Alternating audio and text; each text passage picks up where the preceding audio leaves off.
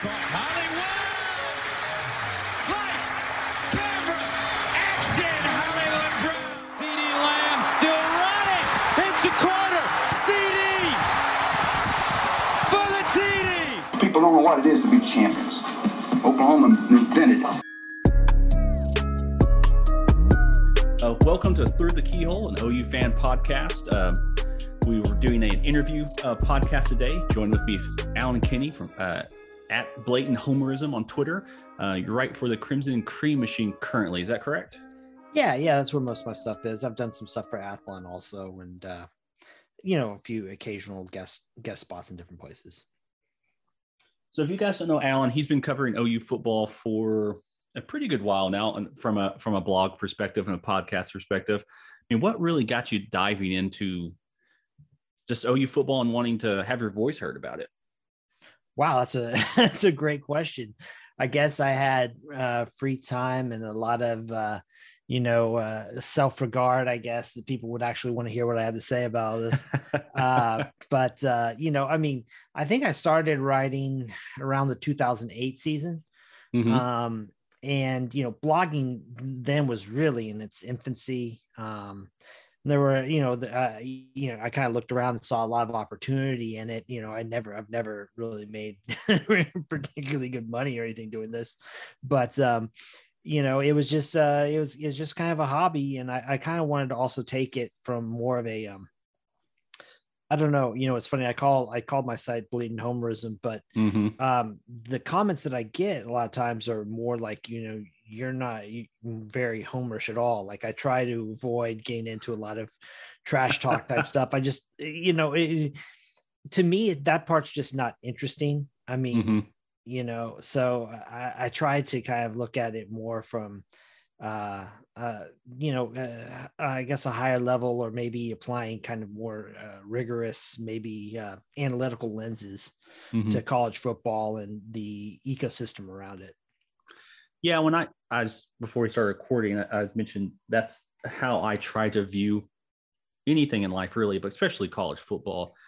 You know, just take off the high and take off the low, and it's more than likely somewhere in the middle in there. Um, I mean, if you've if you guys have read any of my writing or if you've seen any stuff on the stuff there, I try to. It's a little more narrative based. I try not to get too deep into the numbers and stuff like that. I typically find that to be mind numbing to a certain degree after Mhm. a certain point in time. You're just like, great, bunch of numbers. What does any of this mean? Right. Um, but it is a point there to where it's like, we'll just calm down. OU's not going to have 10 first round draft picks on its roster. Like once it starts, people, you know, Twitterverse. Mhm. But at the same time, I get baited into some of that stuff on Twitter and stuff, Texas fans or Iowa State fans.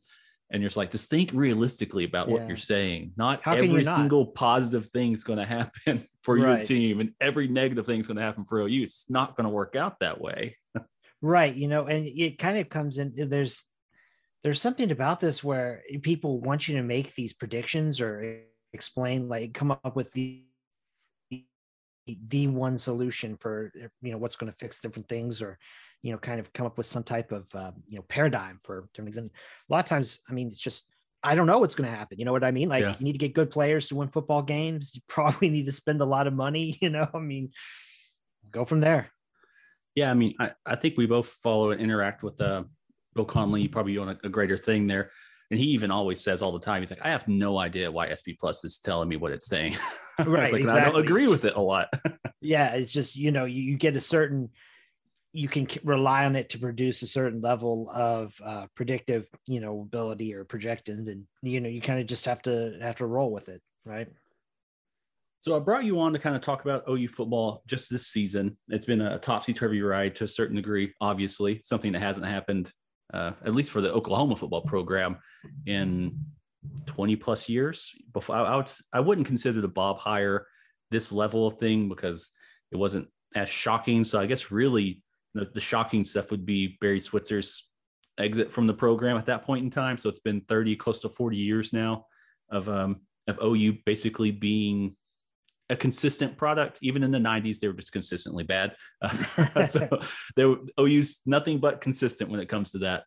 Um, what's your kind of take on the 2020, uh, the 2021 season? What, how is this going to be remembered in your mind?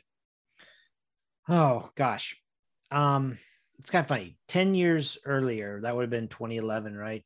Mhm. Uh, OU came into that season, uh, I believe is the preseason number one in the country or number two, you know, uh, I mean, it's similar to, uh, for example, like Phil Steele, you remember, I think had OU's number one that year.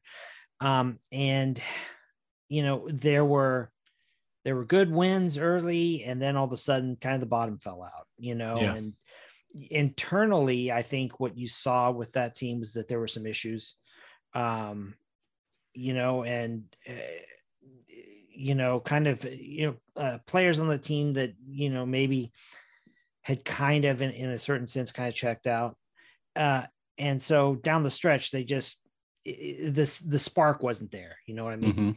That's how I felt watching this team. Um, you know, it's funny we mentioned earlier uh, about numbers, you know, and and eh, that that being mind numbing, but you know, OU was kind of a team where the numbers started saying relatively early on, like this team is underperforming, this Yeah. team is not, but but they kept winning, and winning is really the ultimate metric, right? So, Mhm. uh, you know, but but then down the stretch, I, I mean, I think we saw that uh, this. I don't. I put a lot of the problems on how this team was managed, um, from start to finish, and uh, I, I mean, to me, I won't look at it as a case where the players fell down on the job. I look at it as a place where, uh, you know, the executives that were in charge did. Yeah, I mean, watching the entire season unfold, it was a a very boring season. I'm fine with things being disappointing. Um, Mhm. I think it was 2013. I'm very bad at remembering what seasons happened. The the Mhm. Bob Stoops, where we had the three quarterbacks. All Yeah, that was 2013. Yeah. that one was a disappointing season, but it was at least fun. You know, Yeah. like, yeah. were was overperforming. Yeah. quarterbacks coming in and out. You had no idea what was going to happen. This season just felt just like a, a funeral march to a certain degree of just like, let's just get through this. And it just wasn't fun to watch at all, especially as an OU fan. It just, and also trying to find ways to develop content about this and being uh, added on to this, this podcast. Mhm. It just, it was like just a grind to my sports soul to a certain degree and just like screaming at top of my lungs thinking, how did the O line get so bad so fast? How did why are none of these receivers getting open? Why is why does every defense seem to know exactly what Lincoln Riley's going to do as he's doing it? And then, you know, the USC happened and Mhm. more reports start coming out, and you kind of start thinking, was this just him throwing one s- one pitch the entire season and not really giving it his all? And you got i hope not as a professional i hope he you know coached it through the way it was supposed to but it does kind of feel like you said maybe it's just on the executive level that their just hearts weren't into it at all i mean do you think that has any credence or anything Yeah, I mean, look at some of the small things. Okay, clock management, um, yeah special teams. I mean, there were times where you know OU got burned on special teams by things that uh, just anyone who's watched football for you know any short amount of time should have been able to anticipate a fake punt, an onside kick, um, you know, not kicking deep to the best kick returner in the Big 12 when you're when you got a two score lead with a few minutes left in the game. yeah I mean, there were there was there was that level of attention to detail. And you know, I mean, me watching it, there were there were parts of it early on that I could rationalize. You know, for example, I mean, oh, OU was super thin at the running back position. So it Yeah. made sense early in the year if Riley was ignoring the running game to keep those guys fresh. And you know, you could say, okay, well, then they like, you know, they deployed that then against like Texas, for example. It made sense. They, I mean, they they went went nuts there. But there was it just wasn't it was just off. Like it, one one person I remember hit me up who, you know, has some contacts within the program and and they just said this would have been, you know, around late October and just said like people just keep saying like you know Riley's distracted. He's been distracted all year. And that's how the team played. You know, what I mean, every game was like, let's go out there and uh, survive this and we'll move on. And it worked until it didn't, right? yeah i mean that's why i kept rationalizing it too i was thinking you know just survive in advance survive in advance just win Hmm.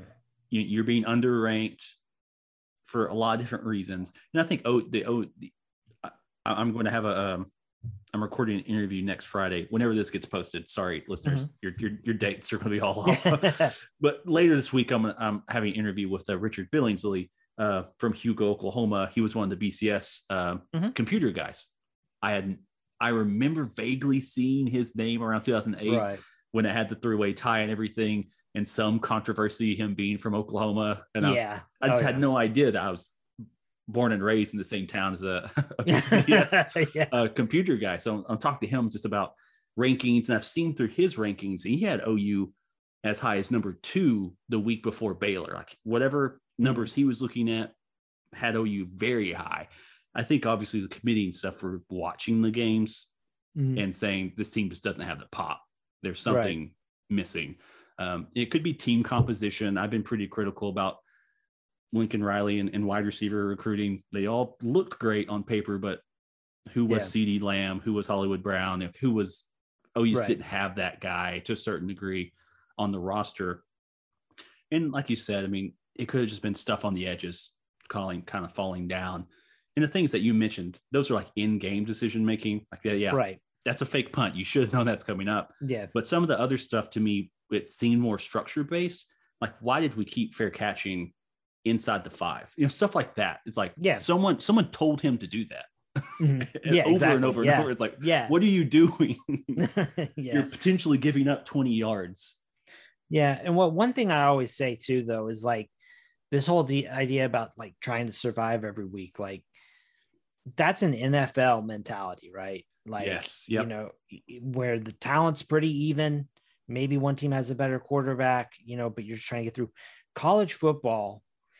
If you want to, if you want to win at the highest levels, is always and forever about kicking ass. It is Mhm. about you going out there and dominating. I mean, part of the reason that Alabama has been so good for so long is they overwhelm you from the very beginning with how good they are at every single position, doing everything.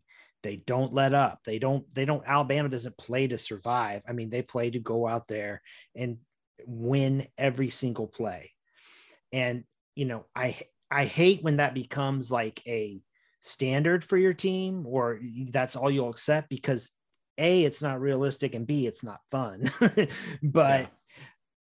Like that that would is that should have been like a tell for this team the fact that they're they just were not I, I don't like the word killer instinct i think that all that stuff starts from the very jump you Mhm. just get up on an opponent and you don't let go like those are the teams that really end up being successful long term Yeah, I mean that's something. Just thinking about this season, and I, I've I've mentioned that statement you just said on this podcast and in writing.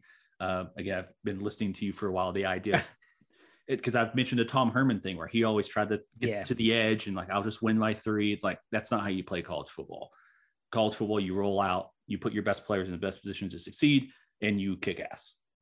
You know, I, I right too many watch- too many with kids like this too many opportunities for mistakes if you're trying to play that small Yeah. margin you know and I'll watch um, some NFL. I'm not a huge NFL fan, but there was some discourse online about Davante Adams as the Green Bay Packers, and there's like, well, his his stats. I mean, if you see what they're doing, they're they're scheming him wide open so much, and then he's acting. And it's kind of like, well, why wouldn't you do that? Why wouldn't you get the ball in your best player's hand in the best position possible? and that's what, right. what Alabama does, and that's what these big time Mm-hmm. talent heavy schools do.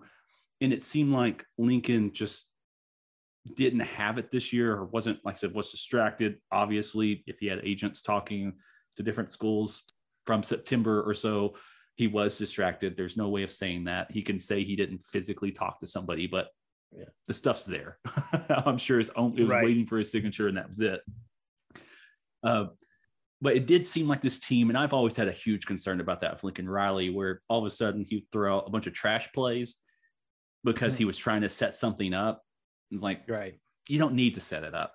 Just run off tackle. you know, Right, What are you yeah. doing?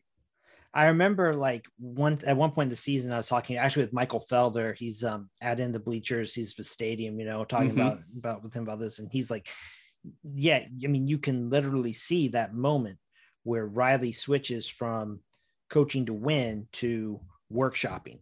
You know what I mean? And, and looking at different and and I always and and people who are observing that dialogue, the number of them that were like, okay, now actually everything about OU's program for the last four or five years actually makes a lot more sense to me. You know what I mean?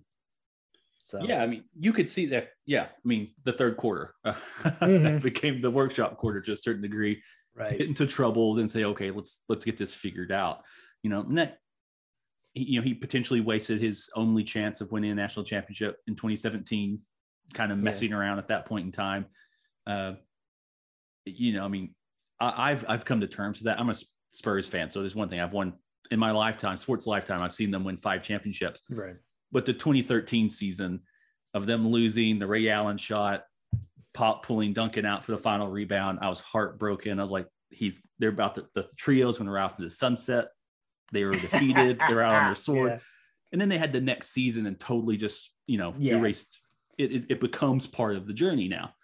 I've Mhm. kind of come to terms with that with that Rose Bowl game. Of now I can just watch it and say that was just a great college football game, just the swings and Yeah. everything. But that third quarter where he stopped riding Mhm. Rodney Anderson. it's just, it's just, it seemed like he just got bored. Um, yeah. Good. and it happens. Do you think maybe thinking about that mindset that maybe that's kind of a little bit why Lincoln was so hot to get out of town? I mean, he's going to be going to USC to LA to where this is a complete blank slate. It's not the Bob Stoops structure. It's not the program. It is a, com- if we're going to be honest with you, USC's 40 year history has had a five years of success mm. under Yeah. one coach.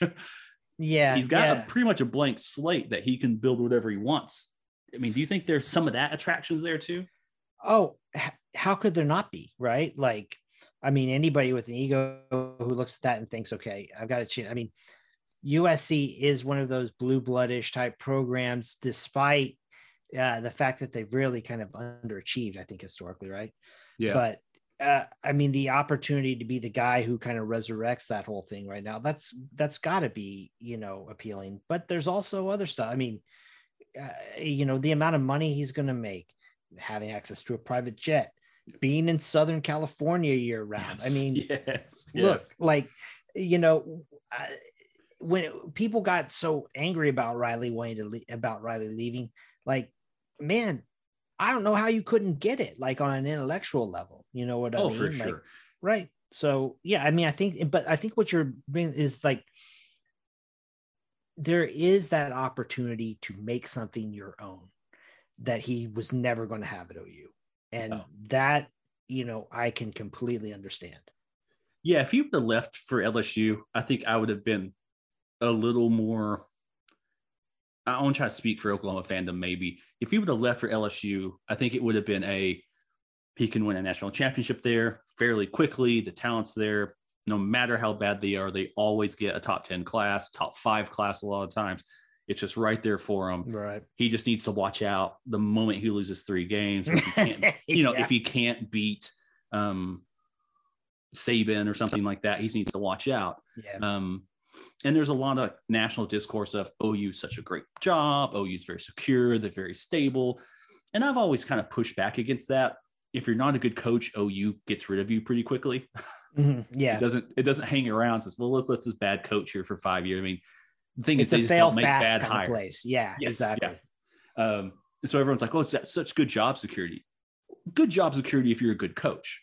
Yeah. I mean, Yeah. No place is going to hold. USC had better job security. They held on to Clay Helton forever. He was- you could tell immediately he Mhm. wasn't wasn't the guy. But going there, if he would have to LSU, I could have like I think Oklahoma fans could have rationalized it in their head, saying, you know what, the talent's not quite there. The defense isn't turning the way as fast as you wanted to. But when it became USC and you look at the football program, it's hard to rationalize that beyond just LA is way cooler than Norman. And I think Right. that just bothered. I mean, on, a, like an on a spiritual level, a lot Right. of people in Oklahoma, obviously. Well, I mean, football is, I mean, I, you know, I've written this a couple times in different ways, but like football matters. Oklahoma football matters to the state a lot, right? It Yeah. matters to the people who are from the area. Uh, I mean, you know, myself, I didn't even go to school at OU. I ended up going uh, to Villanova. Um, but like I've followed OU religiously since I was Mhm. a, a little kid.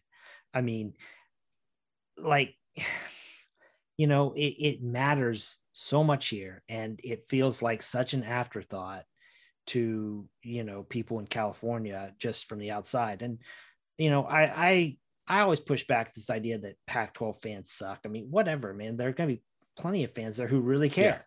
yeah. But it's it's a I mean, it you know, it's it's just kind of a I mean, it's this kind of thing where it it it just hurts a little to like be like this guy didn't uh, it wa- wasn't in, you know what I mean? Like I, Yeah. I'm not I'm probably not explaining that very well, but it, it I can understand why it being USC would irk a lot of OU fans.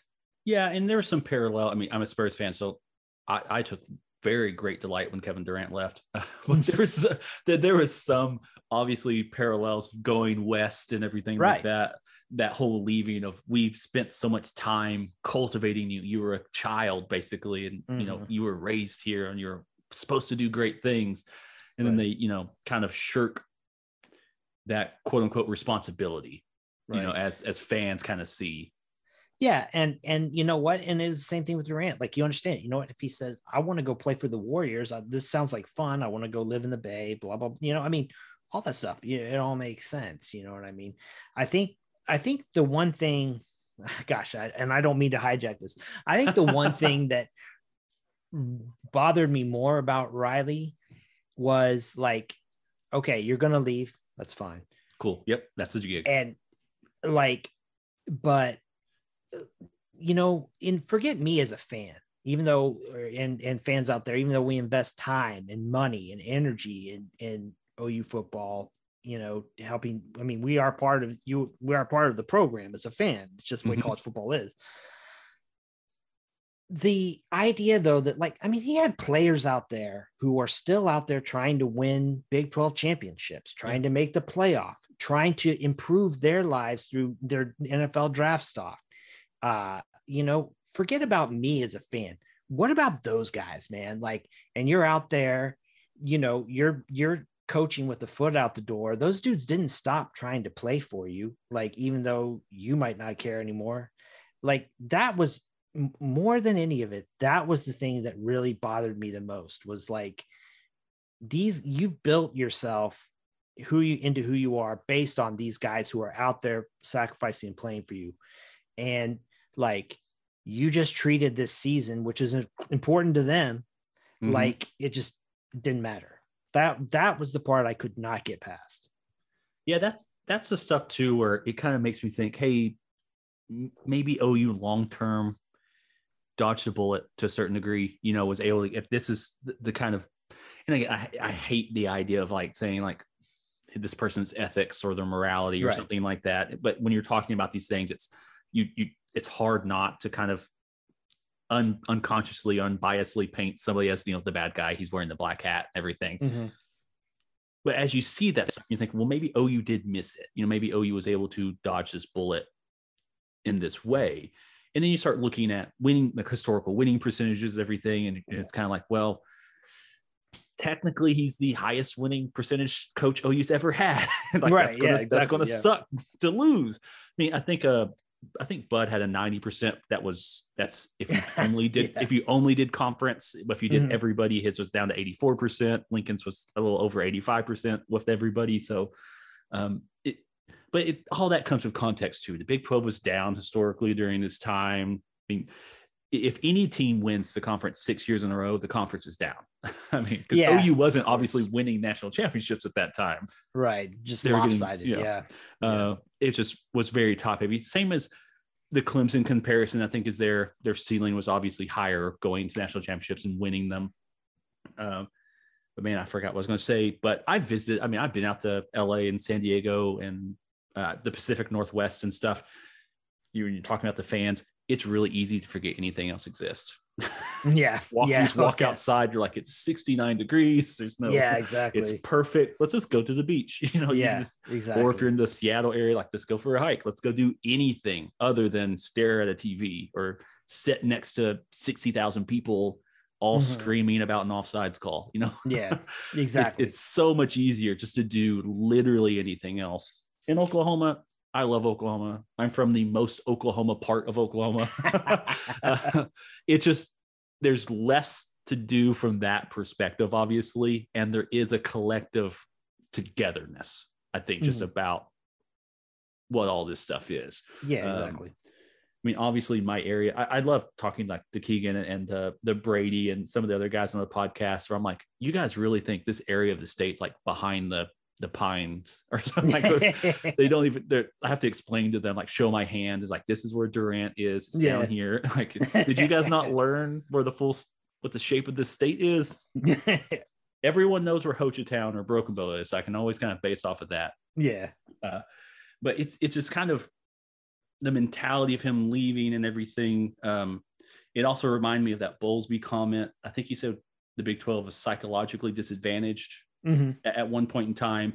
And I think a lot of OU fans were kind of feeling that way once they were pulling the knife out of their back, like, oh no, we're screwed now. We're about to become Nebraska. We're we're Yeah. done. You know, yeah, it's but it's always kind of forgetting that I think you know you've had B- B- Bomoni on, and I've always kind of remember that it's that want to that guts of the program. I mean, OU can Mhm. can win nine games on its own.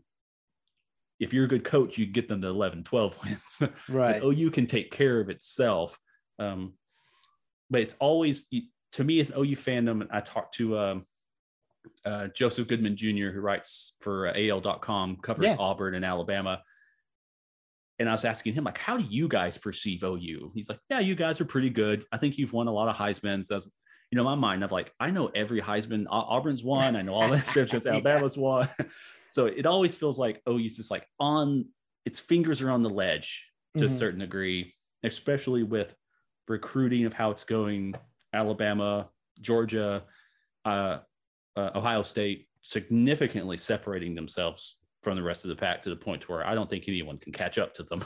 Yeah, um, with that, I mean, they're like 20 points, 20 percentage points clear of anybody else to on, in the BCR. That that's just Yeah. that's that's tough business at Yeah. that point in time. But enough about Riley. Enough about um, how do you feel? I will say this, the last one. I think this is just pettiness. How do you feel about that the the Tebow acronym? One, I think it's, I think it's extremely childish. but if people want to be petty, they can be yeah, petty. I mean, you know what, man? Like, I, I mean, I, yeah, it's petty. It's not the kind of thing that I ever get into. Like, maybe, maybe twenty years ago or something, you know. But uh, nah, man. Uh, you know what, man? People are going to be mad, and that's just how it's going to be. I mean, Yeah. he'll never, he'll never get the same type of adulation or respect. I think for what he did, um, as maybe as he would deserve. Uh, but he just, it's not going to happen. Yeah. Uh, so let's move on to the transition. We have Mhm. Brent Venables coming back. We have basically, if you've looked at uh, an OU football program, you may be on the coaching staff. Um, he's bringing everyone in. I can, I don't know how I truly feel about that right now. So so close to everything. I have my concerns with the idea of just we're we're protecting the brand, we're protecting the house, you know, protecting the home. Everyone, uh, you know, they're ringing the dinner bell. Everyone has to come in. There's- There's a bad storm coming. We have to, you know, bunker down. Um, but how do you feel about that transition going from Lincoln Riley to Brent and that that I think you you even talked about feeling like a fan again to a certain degree, kind of getting into that and being moved a little bit about Brent's homecoming. Walk me through where you are with that. Through the Keyhole is brought to you by Uptown Anytime Fitness. That is Anytime Fitness on 23rd and Walker. The best gym in Oklahoma City, if you ask me. And I know that for a fact because I've been using it for just about two years and I couldn't love it anymore. Perfect size, perfect amount of equipment. And we're even getting $40,000 upgraded equipment over the next few months. So we're excited for that. But it's not too big, it's not too small, it's not intimidating. So for first time gym users, or, you know, if you're out there getting closer and closer to the new year and you're thinking about New Year's resolutions, new fitness goals, yeah, this gym is not intimidating. There's never a, a ton of people inside at any point during the day. So you never have to wait for your equipment. It's just the best place, in my opinion, to be if you're just trying to improve yourself in one way or another. And the new owner, Garrett, is awesome, very personable, very helpful, and wants to help you guys out as much as possible. So for the month of October, they're doing a dollar membership sign up fee. Again, it's a dollar membership sign up fee for the month of October. Just let them know that you heard about this deal from Through the Keyhole or just from me. Maybe you'll run into me and you can make fun of me. But again, there are about a thousand Anytime Fitnesses across the map. So if you don't necessarily live around Uptown OKC, you can just come up here, sign up with this gym with Garrett, and then you're able to use any of Anytime Fitness's facilities. There are a ton in the metro. There's a few in Edmond, there's a few in Tulsa. I was just in Dallas a few weeks ago and used an Anytime Fitness in Seagoville, Anytime Fitness in Kaufman. So even if you travel consistently, Anytime Fitness will still be there to help you achieve your fitness goals. And hey, if you are perfectly fine with how you feel, how you look, all those things, that's fine. But just help us out here at Through the Keyhole and go ahead and like Uptown Anytime Fitness on Facebook and Instagram. Give them a follow. We'll greatly appreciate that. Right, man. Well, like, okay, like Brent Venables isn't coming to you as a Nick Saban, right? He's not. He's not a. He's not a Jimbo Fisher. Even hell, he's not a Lincoln Riley, right? I mean, he's not this cult of personality type who you turn things over to and just say, run the program. Like here's your here's a check, do what you want, right? And you know you so you understand at a place particularly like say a place like A&M, right, where they're so starved to win and yeah. you get this kind of uh, you know messianic type coming over who's got a national championship who's got you know kind of this championship pedigree who's kind of been through the wars in the southeast you know and in this in the sec ish you know sec adjacent ish mm-hmm. and you look at it and, and you think okay you understand like you know you feel like this is a guy who's going to help you win right i looked at Venables coming in as a guy who like he has been so selective right yeah. about the about the opportunity. And it's not like he hasn't had good opportunities. I mean people might scoff at like auburn or whatever. Have you seen how much how many much talent auburn brings in? How much money yes. they're willing to pay for yeah. i mean that's not some job to like sneeze at you know what i mean? And, and he passed on it but he picked this one you know? And he has obviously the ties to oklahoma Mm-hmm. Um, and so like seeing him come back was more a matter of like having somebody who's like this this this is awesome. Like you know or, or like i you know like wanting to be there at that moment. And you know having a you know a tangible connection to the program having you know a familiar face. And you can say all that stuff is about comfortability or you know eh, whatnot. Like if OU had hired Dave Aranda, for example, mm-hmm. I would have been elated. Yep. Don't get me wrong, right? But like it would have felt different. Venables is coming back as a guy who, you know, people remember a lot of good times with him. Uh, they probably, you know, maybe kind of uh, shave down some of the uh, you know bad times maybe.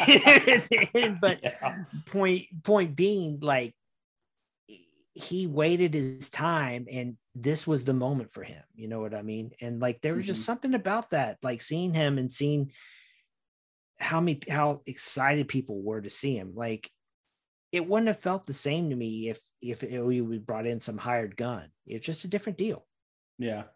I, I know that the whole thing the whole 48-ish hours of him landing in the in the the press conference and everything. Uh, I mean, I wrote about it. It's it was a very I was very a very grateful reminder of what college football is in its at its essence. I mean, when Lincoln Riley, there's videos of Lincoln Riley getting off the plane, he's shaking hands of guys in suits. yeah. Brian Kelly coming in, he's just shaking hands with suits.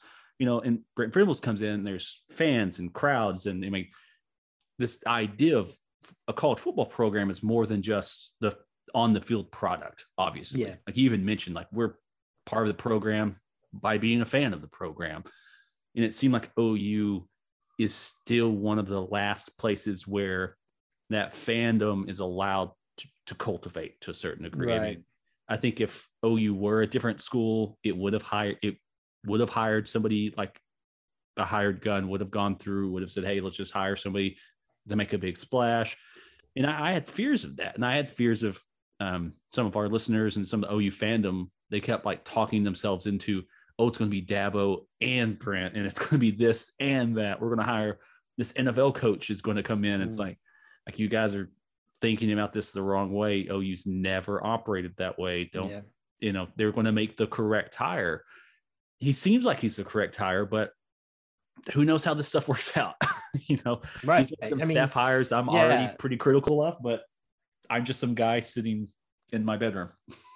Right, exactly. And you know, I exactly yeah, I'm not, you know, but like there's also something to be said though for not hiring somebody who has been to the mountaintop. It- you, er, Yeah. you know what I mean? Because I mean, you can't tell me Venables isn't hungrier to win than hell Jimbo Fisher. I mean, Yeah. I don't care how well he's recruiting or what I mean, you know, I mean, when you give somebody guaranteed 130 million dollars or what have you, I mean, what's the motivation outside of whatever it is you know i mean you got to hope that they really are a nick saban type someone who's Yeah. really really driven internally and i don't know i mean but you know it, it ima- the thing i think about that moment him coming off the plane though man is like think about what that must have felt like for brent venables Oh, yeah. like can you imagine like think about what it's like you landing at an airstrip in LA and seeing, you know, I mean, it's not just about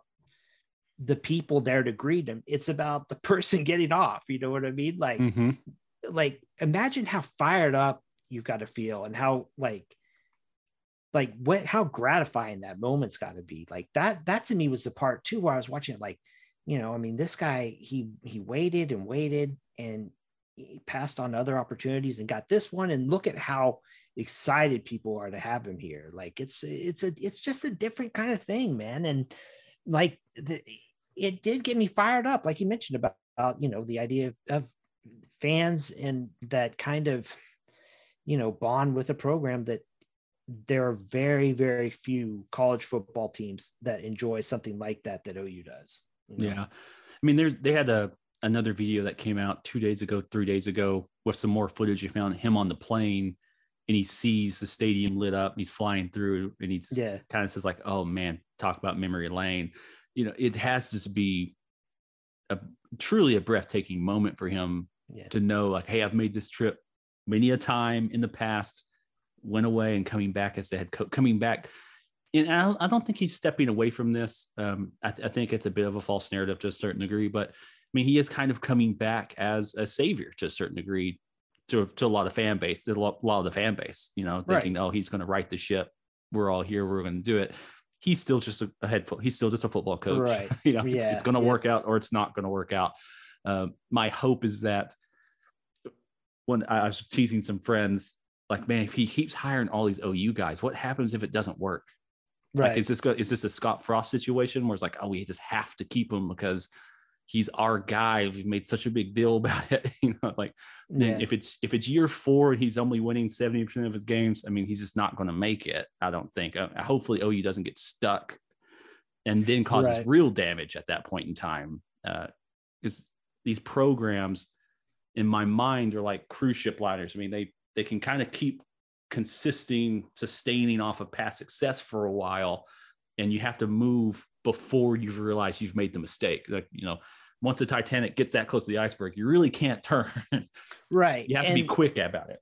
like i mean in general there's so much resetting of expectations that are going to have to go on around this program um just because i mean you know i i think that ou will handle the transition to the sec pretty well personally. Yeah. um but again it's it's a different it's just a different kind of thing. You know what i mean? And you know uh, you know he's not going to step on the field probably having the best uh you know roster every time there every week. It's just not going to be the way it is. Um and so like judging what success or progress looks like i i, think that joe castiglione does a pretty good job has a pretty good sense of that Mhm. um, just based on what I've seen in the past. Um, you know, we'll see if we'll see if the fans, uh, you know, can handle it. That's the that's kind of the part that I, I wonder about if there's a certain rabidness that that change that comes with this move. You know, I think he he'll have a a year. I, I- I think he's going to be allowed next year when he going nine and three. I think he's going to be allowed that. Um, if year two it happens again, I think we start looking longingly at some other stuff, just from a fan base. I, I, OU's not Right. to, in my mind. It's just not going to happen that way. Um, but I mean, he's so far he's done he's acquitted himself pretty well to the job. I mean, the recruiting class was complete in shambles. He's got it to number Mhm. 10 at the moment Yeah. with two more signings potentially coming up.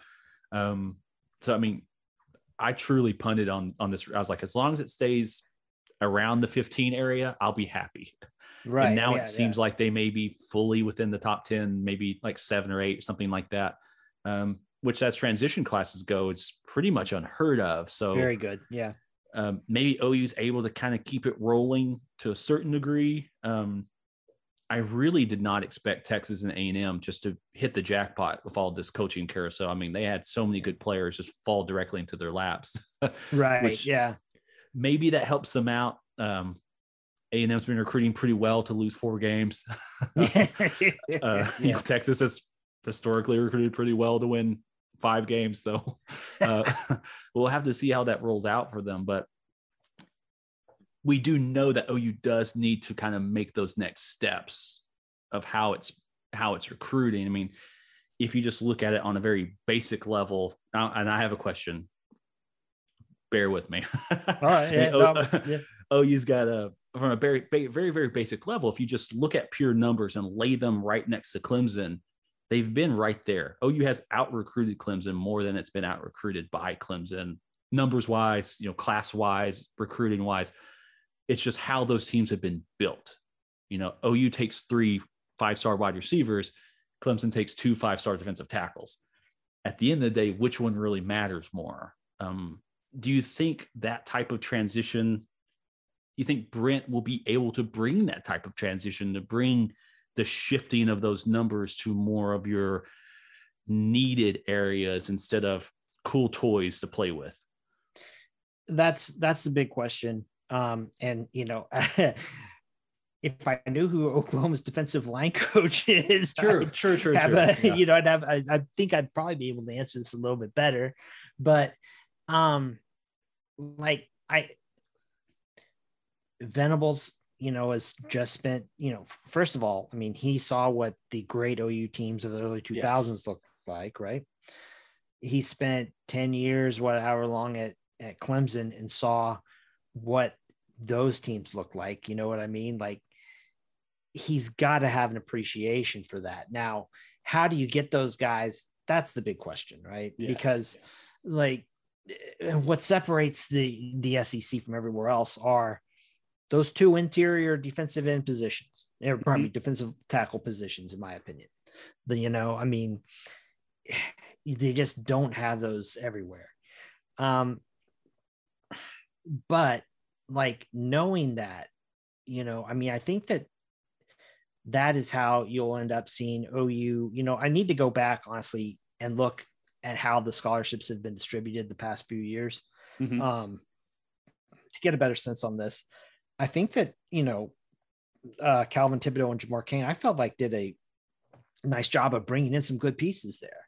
You know, um, yes, yeah, so but you know i mean it didn't feel necessarily like they had a coherent cohesive plan for you know being able to win those games when you really need those big dudes up front yeah, um, Yeah. so yeah you know so i think that you know building you know he's also seen the value of a good quarterback too Mhm. right? I mean, how can you not Deshaun Watson, Yeah. Trevor Lawrence, right? So if if he can keep that kind of like keep that as the main thing, I mean, I think he'll do pretty well.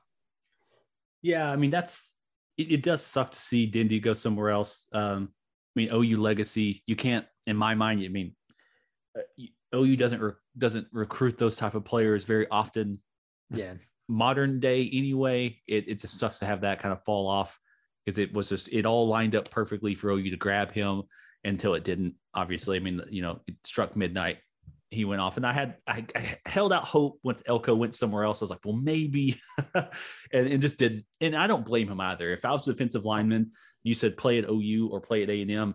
I think you walk into A and M ten out of ten times. To be honest with you, I mean, just they're they're very modern day success right now you can look at Von Miller, you can look at Myles Garrett, you can say Mm, that's going to yeah. be me. You know, Yeah, OU easy to doesn't- sell that. Yeah. OU doesn't have anyone like that in the league right now that you can point to. You, know, you can point to skill position players, quarterback, obviously, you point to quarterback, maybe some offensive linemen, but you really can't point to you're going to be sitting on the edge, you're going to get a lot of sacks, and you're going to sign a $200 million contract in the NFL. Yeah. Yeah, exactly. And that's just a hard tide to turn you know once once something gets set the narrative of um of something it that's so hard to fight against the idea that oh OU has a bad defense even if OU doesn't have a bad defense OU's going to have to have a good defense for like 4 years for that narrative Yeah. to go away fully Yeah. uh, and it's just hard to kind of fight through that stuff um, Oh, absolutely. and then kind of getting to the next topic, I have this written down. I'm a poor interviewer, so I apologize. Uh, walking through the next part of it, the wild west of NIL recruiting. I mean, Mhm. we've seen it. I've seen you on uh, being a little active on Twitter today. You've got Texas doing weird shell charity things, paying the players Yeah. directly to be charitable representatives, so that those people can then get charity write-offs for their taxes and everything like that. Um, and I I agree with you, and I've seen some Texas people kind of retweet you, and you know it's like, oh, look at the sad OU fan. but the Yeah. issue is, I think you're right. We've allowed the idea was to open this up so things could be public and maybe a little more above board. And the only thing that's happened is that we've allowed it to be much more. We've allowed the criminal, quote unquote, criminal element to be much more creative. Right. Yeah. Yeah. instead of just you know a McDonald's bags, now it's you're developing fake, you know, developing Right. shell corporations to do charity events to, to do this type of stuff. I mean, where do you see this going in a few years? I mean, is it just going to be just wild and crazy, or does this get structured in a way? Well, here's the part I think that people aren't looking at. And I think we're clearly seeing two different types of NIL deals emerging here, right? There are ones that I would call like economic NIL deals. In this case, I own a business and I sign a contract with you to endorse, you know, my business, do appearances, whatever. And it is a a business expense in the sense that I'm expecting a return on this, right? Yes. Like I have a reasonable expectation. So, you know, you see Spencer Rattler driving around in cars from a dealership locally. Well, Mhm. everybody knows where he got the car, right? So, Yes. I mean, it's a marketing expense.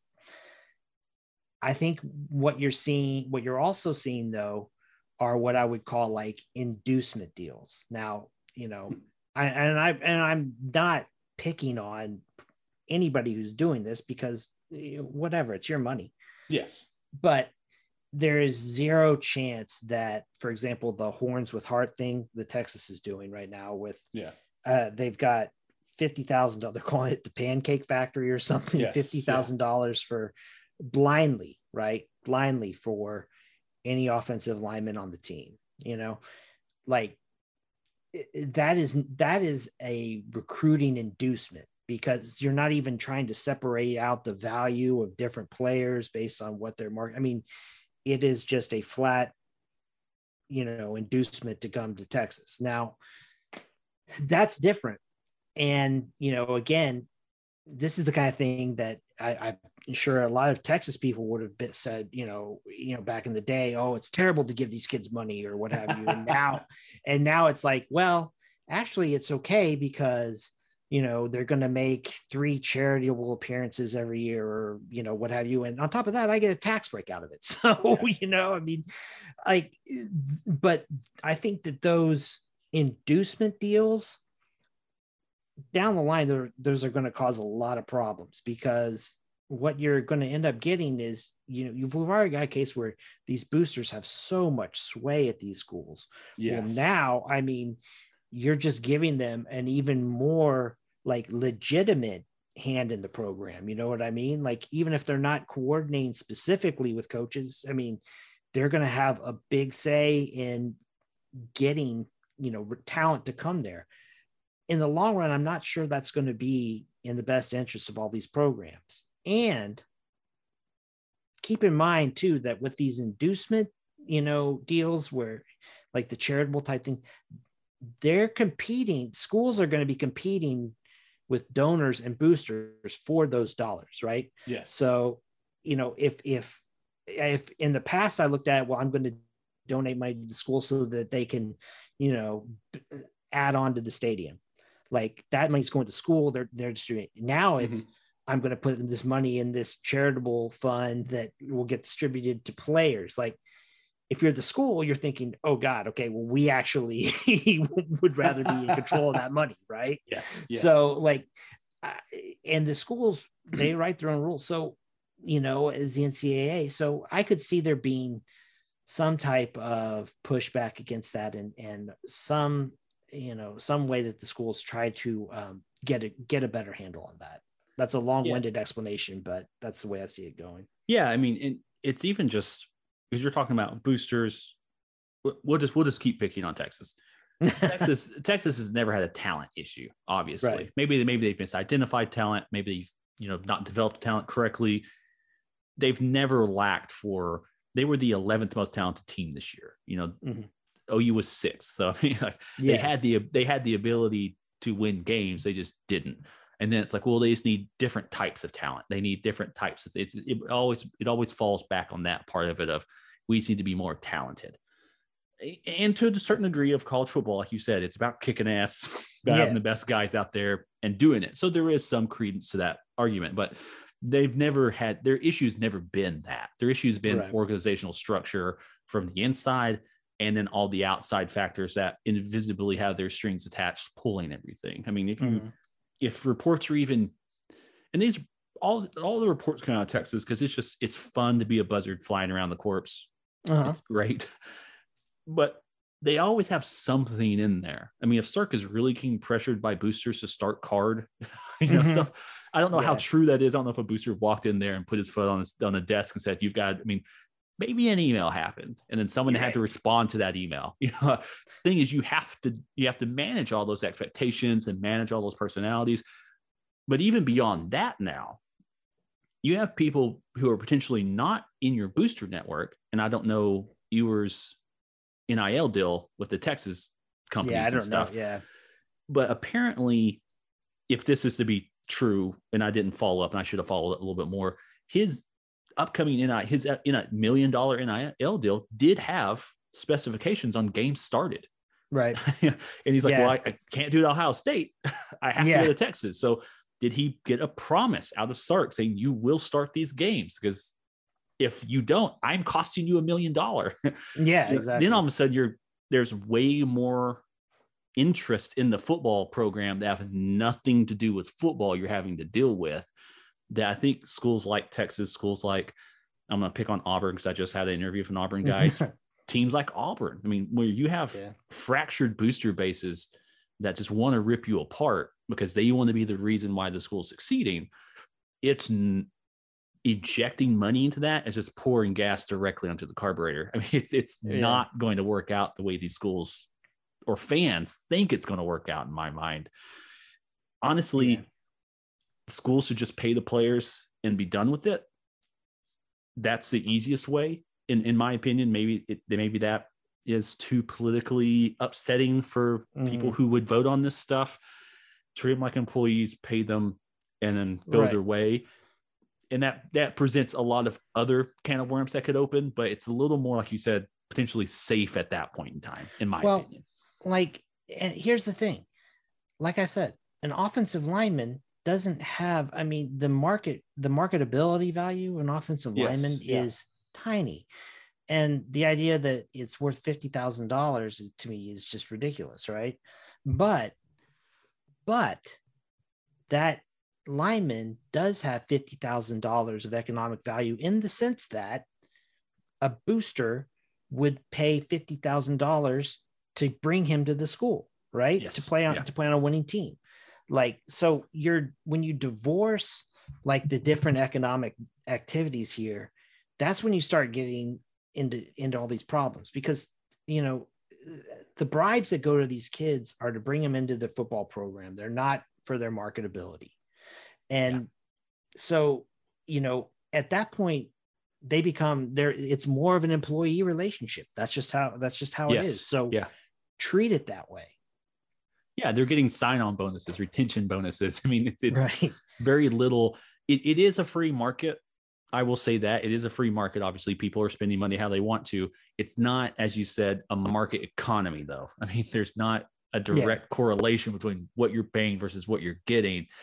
And i was trying to argue with somebody about this or try to in, debate mm-hmm. with them a little bit. As like this is not healthy right. for this market because people are paying way so much money for nothing right and maybe that's also a bit of um um i'm also long-winded there's a website i follow a lot called Uni Watch the obsessive uh, uh, study of the aesthetics of the, of of uh, athletics. So they break yeah, down like yeah. uniforms and right. stuff like that. And he had a really long article one day about the idea of a market economy versus a market society, and how we have branched ourselves into more of a market society. Now, market mm-hmm. economy is goods goods for money, services right. for money, but now we as people are the goods. Not necessarily what you yeah, produce, but you as a person or the goods, or like we're very much into like a meme economy of NFTs and digital money, and who knows what any of this means.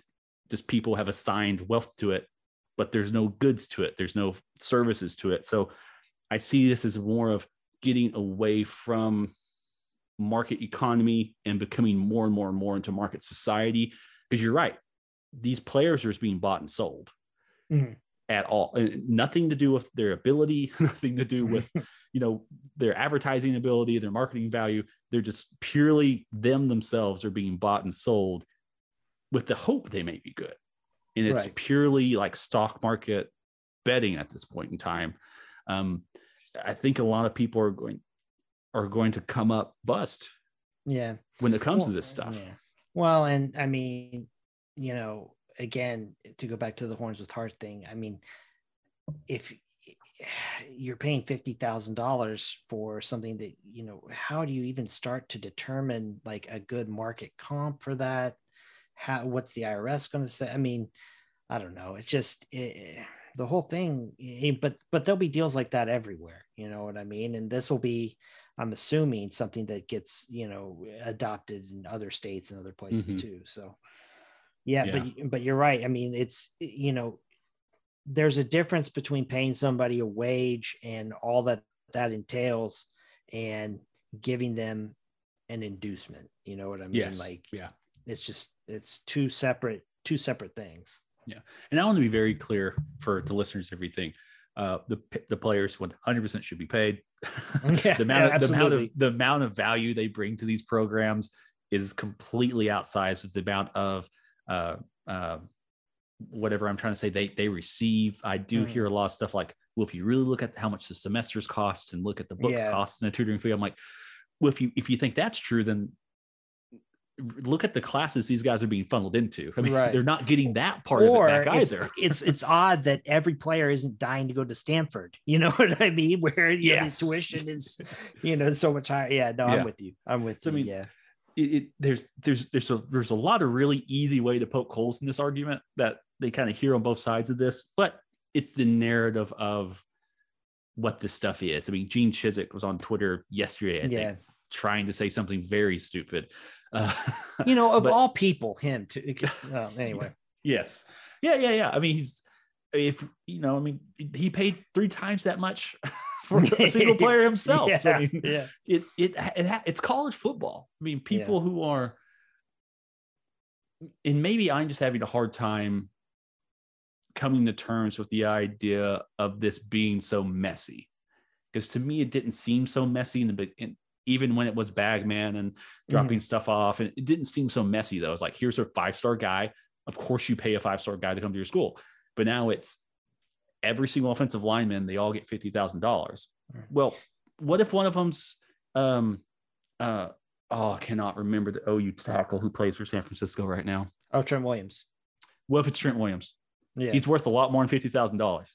yeah, exactly. But you're paying him fifty grand, and it's you then are limiting their ability based to earn money based on their, you know, it, it gets really weird very quickly. And here's another question I have: like, there are also going to be a lot of kids out there who will say, I'd really rather not go through the hassle of signing a bunch of paperwork and you know having these promotional appearances. Why don't you just drop 50 grand in cash in an Amazon locker and I'll, I'll be there, man. Like, Yeah. you know, I mean, like we don't even need to worry about this, man. You know, Yeah. I mean, like, you know, tax free. So that that's not going to go away. Like, No. And honestly, I mean, there was a so southeastern Oklahoma. Uh, we if you go to Oklahoma right now, there's a weed store in every single corner. I mean, it's Right. all over the place down here. Um, but that doesn't keep people from buying it illegally. Right, it's yeah, I mean- all over the place. People are still selling it. They're still buying it. I mean, if you come to South Oklahoma, I mean, you can find a weed dealer like just by walking out the door. I mean, it's yeah, exactly. it, it's yeah. it's just as available as it is free.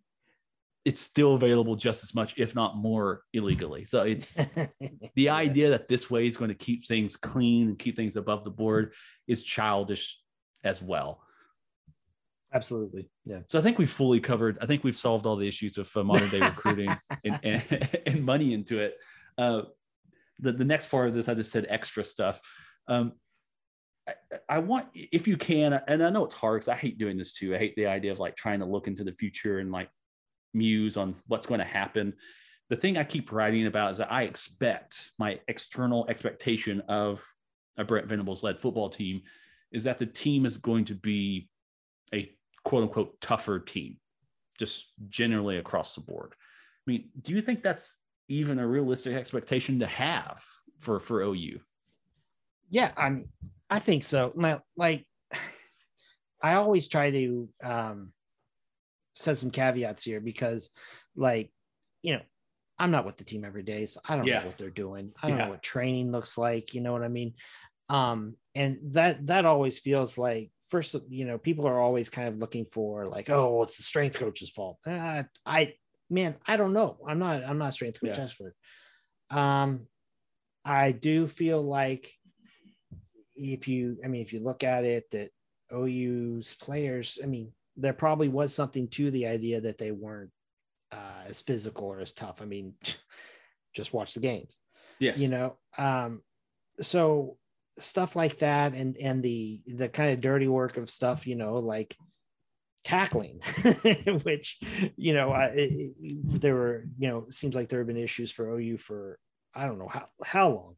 Decade. Um, exactly right. So you know, yeah, I mean, I think that you know, and on top of that, if you know, for example, like let's say that Venables establishes a stronger presence in a place like Florida, like or Louisiana. Like, listen, man, I don't know if you've ever been to high school games in places like that, but like, man, the fields, the Mhm. the the style of player out there, man. I mean, it's just a different thing from you know Allen, Texas, or, Yeah. anywhere. You know, I mean, it's just it's a it's definitely a grittier uh you know just kind of environment um so i I mean i i do think that that expectation I, I i'd like to see that sure and you know i mean you'd like the you, i'd like to not see ou just getting walloped in the trenches when they play alabama and louisiana state you know what i mean like yeah. that that part of it you just once you're if you're getting just absolutely dominated there like there's not much you can do just Yeah. the way it I mean, even when the games where OU's winning um, against like West Virginia or against Baylor, Iowa State, in the games they lose, I always start watching that game and think, oh, wow, West Virginia is trying to murder yeah every single wide receiver OU has, and OU just doesn't do that. Right. And OU has the guys they can withstand it and you know kind of grind them out usually, but then they have just so many heat-seeking missiles. It seems it's like, man, Yeah. what what what is it about that program to OU's program, and why is that not being replicated over? Is it because you're right? I I drive US 75 to get down to Metroplex a Mhm. lot. And I drive right next to that Allen Stadium. It is a college football stadium. Yeah. it is insane. I mean, they had a, I think, a bowl game there last year. A college football bowl yeah. game was in a high school stadium. I mean, it, it is amazing but there is a grittiness to it there is a, a hard scrabbleness about it that is missing and Mhm. you know the ou message boards be like we need to get more o- oklahoma players that you know their hearts are in it more and, and stuff like that and maybe there is a slight intangible of these people have been places and they don't want to go back to those places Yeah. type type Yeah. of mentality there that isn't kind of seen in some of where OU is. Um, I think it, I, I believe this is you. So if I'm if I'm misattributing this, uh, please let me know. It was a, a Twitter conversation at one point in time where we you were kind of mentioning you're kind of going back and forth. I think with Ian Boyd just about the idea of Texas recruiting, and it was more of Texas high school recruits once they get to Texas, that is the goal Mm. versus like an OU or an LSU. The goal is to go beyond that. you know, so there, Right. there was kind of like once they get to Texas, oh, we've we're at the mountaintop now instead Right. of this is supposed to propel you somewhere else. So I'm hoping OU can start bringing more people in that have that type of attitude because I don't think a coach can just ins- you don't instill toughness to somebody. They just have it or Yeah. they don't have it. And Right. types And type of players you recruit. yeah, and you know, I mean, I think that I mean, I don't know. I there's there's always, you know, uh, ebbs and flows with this kind of stuff. I mean, because you know, it feels to me like Bob Stoops maybe was relying a little bit too much on, oh, well, we'll get who we get, and these Yeah, are the we'll coach them up. Yeah. and it's kind of like come on man like you know i mean I, but you know i mean then again the other side of that though i mean when your program just becomes we are going to try to nab as many you know five stars as we can get without necessarily a plan for what we're going to do with them Mhm. or you know that's that also doesn't work you know what i mean and so there just a, a a more cohesive vision of what a team should look like and how to build a team. I think that's what is, you know, I, my hope for uh, Brent Venables. Yeah, me too. I mean, I think Lincoln did have much more of a college basketball coach perspective. Just Mhm. talent in, talent out. We'll figure it Yeah. out. I mean, Yeah, like what Duke does is like we'll take the top five. Okay, yeah, trust me, we'll figure it out with these guys because you just need two of them to hit. You know, right. and college football is much much different i mean that that's the one thing i'm very excited about from a brent led team is he's seeing how clemson's recruited and again regionally clemson is a much different area than oklahoma is but you've seen where they've recruited and like i said they've had very similar we'll use the bcr Mhm. levels as ou i think they actually both have 66% before this next recruiting class and if you just look at it and say well these these I can't tell the picture. I can't tell the difference between these pictures. Right. Yeah. but yeah. you know that they go to the grocery store looking for a very specific thing. We need this, we need that, we need this.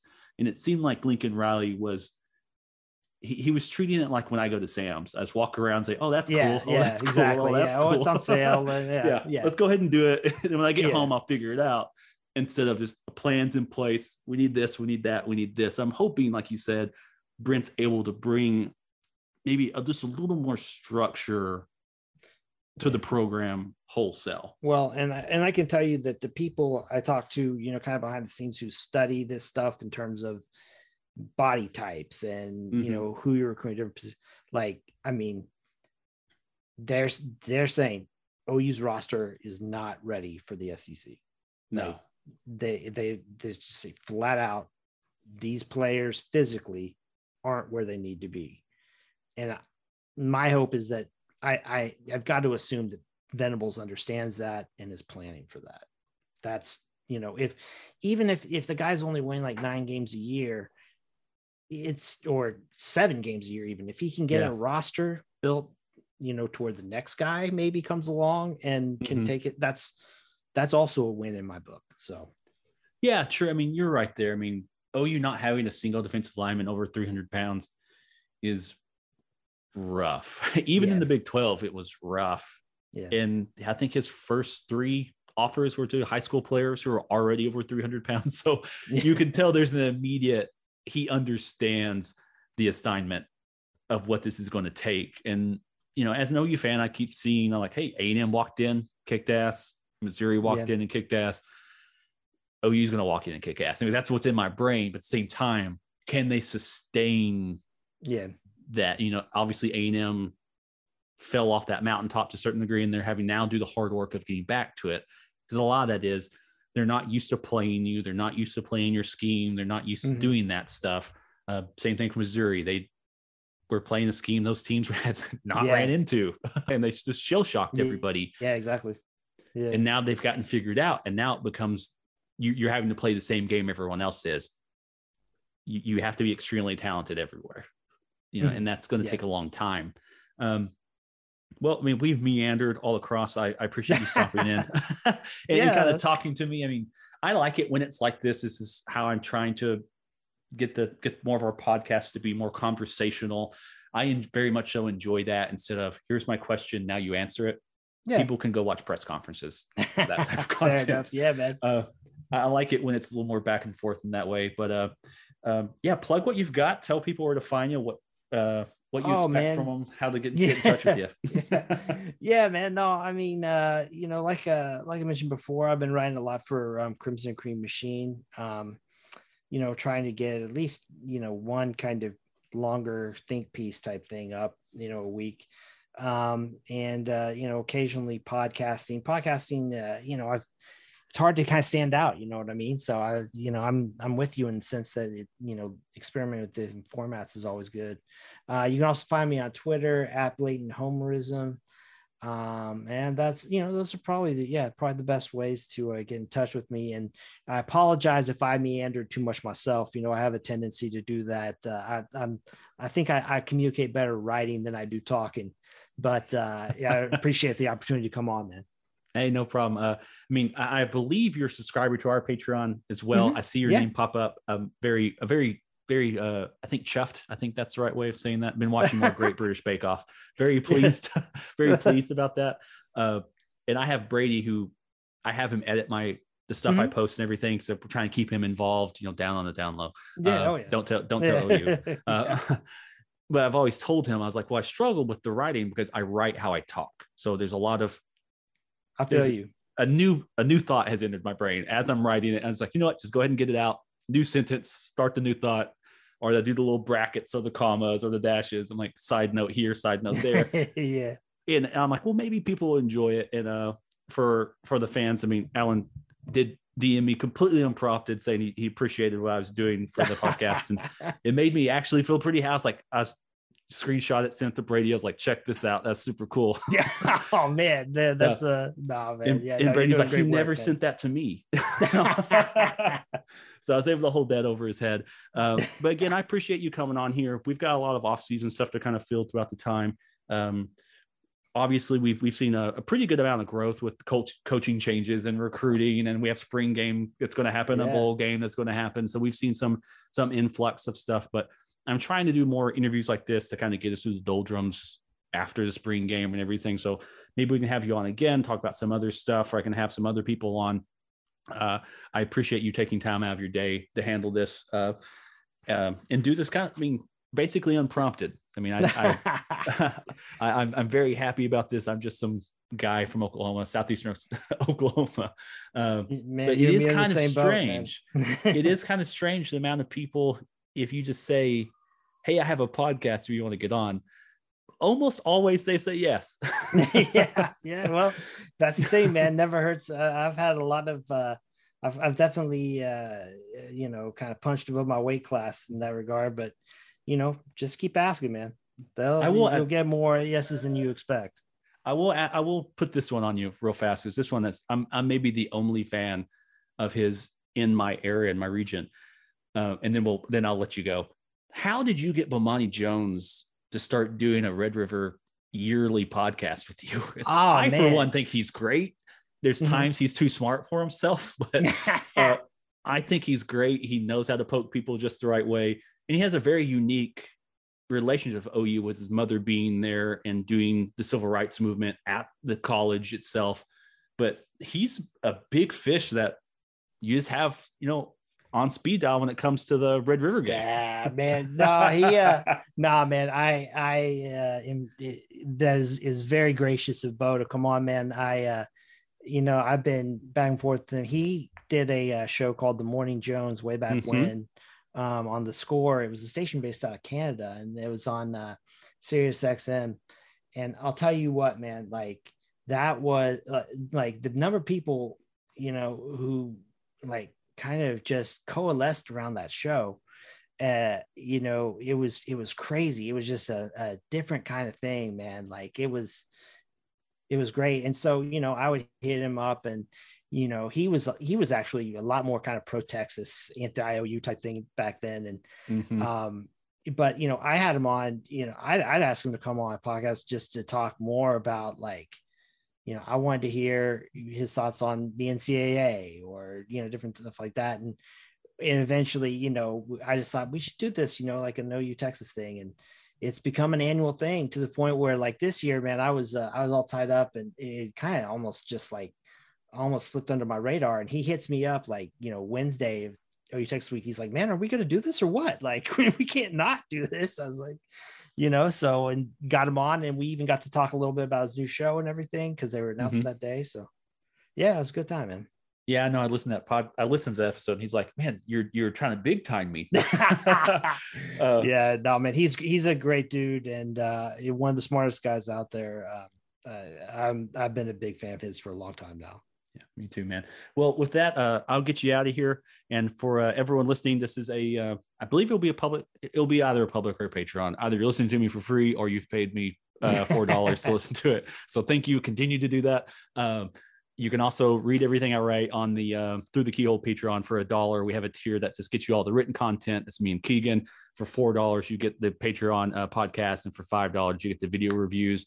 Um, I would actually suggest, I mean, if you're paying four, just pay five. the, the video stuff makes sense if you want to try to see maybe why something's happening to a certain degree. Keegan does a pretty good job breaking that stuff down. Um, I myself like being a big dumb fan sometimes.